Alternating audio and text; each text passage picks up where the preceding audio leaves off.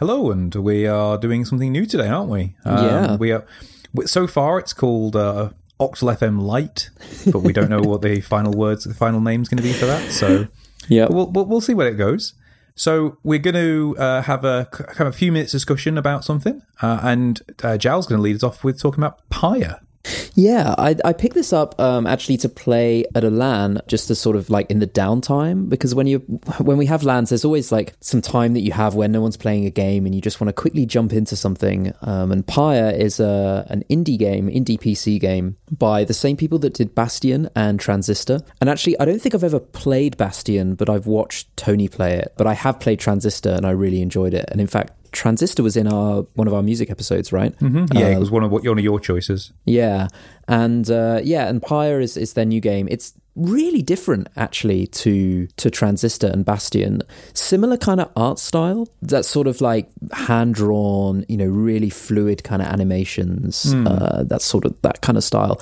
Great music once again, of course. Um, same composer, um, same singer as well. But the gameplay is like it, it's really cliche to describe it like this. This is how everyone describes it, but it's kind of like an RPG meets basketball game. Right. But it's not really like that's what just what people say because there is kind of a like basketball game, and that is the main fast-paced, entertaining aspect of the game, and the rest of it is like almost just a story, like an interactive story with cutscenes, and it's kind of like a point and click adventure, but like a really dumbed down point and click adventure. Sounds like a really strange mix of things. It's kind of like a story, an interactive story, and then a weird sort of like basketball mini game. Uh, Uh, That's that's a very odd kind of combination. yeah, it's really weird, but the story is really, really good. And in typical Supergiant Games fashion, it's, I would say it's almost like Terry Pratchett, kind of like really whimsical fantasy, people saying words that you have no idea what they mean. Um, and it's all a little bit kind of weird, but not like high fantasy style, more like low fantasy Discworld style. But I don't know, I, I'm really enjoying it. The characters are really cool. I've played it for a few hours, but I'm actually still quite early on, and I don't know. I just I just really like it. I, it's just Supergiant. Just they just really make so much polish. Like their Yeah. games are just so so polished. Yeah, they- I think it's because they try and keep it small scale. So as a result of it, they can focus on what they've made and make it exactly how they want it, rather than it kind of being this big amorphous mess. And you're right. And and and that's the thing. Like like I say, it's like it's literally like an interactive story and a basketball mini game, and that is the whole game. But you must be enjoying it enough to be able to want to talk about it in uh, on the show, right? Yeah, definitely. I'm really enjoying it. Um, I haven't played it that much since after the LAN. I'm just sort of probably saving it for the next LAN, really. Played it a little bit since. Well, I saw you keep jumping into it when uh, when we were there. I kept seeing like, "Oh, Gelada is now playing Pyre." I was like, "Oh, I have no idea what that even is." It's yeah, it's it's really good and it's it's quite easy, but I think it's going to get harder because the game's kind of just opened up a little bit. Like it's it's now a little bit more like you can read you can do different things. Um, so I'm intrigued as to how it feels like it's going to quickly get re- very repetitive.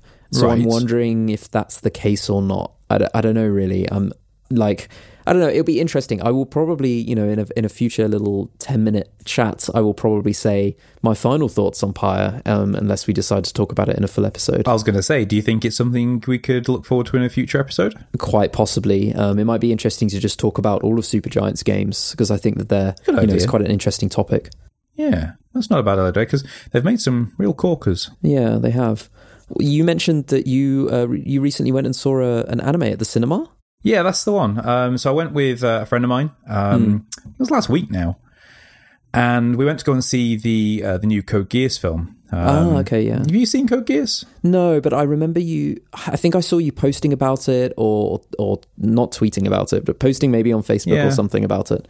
Yeah, I mean, it's it's a little old. Like I think the original series came out in 2006. Okay. Um, but they're doing uh, a new season kind of nowish, I think. Like it might not be nowish actually. It might be in sometime this year, I think. Uh, I think the idea is that they were trying to kind of make these films so that they could like reignite the interest for people. Sort of like, hey, don't forget about this franchise. Yeah, So we were pretty excited because it's a really good series. Like it's it's highly recommended. yeah, And we were pretty excited about it because we were like, oh, cool, anime film, and it's from a series we really like, and we're going to get to see it in the cinema. It's going to be really good.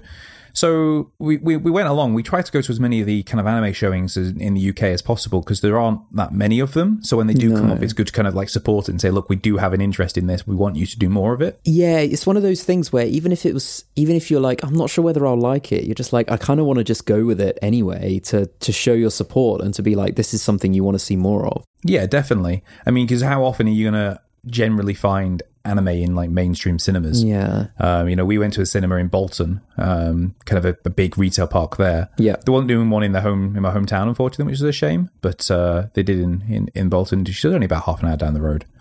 But anyway, so we went, and I think uh, probably from the tone of voice already, it's kind of obvious I was maybe a little bit disappointed. there was like a pause there. like, I think it's fairly obvious, unfortunately. And it's just, I think it's because I was expecting too much from it.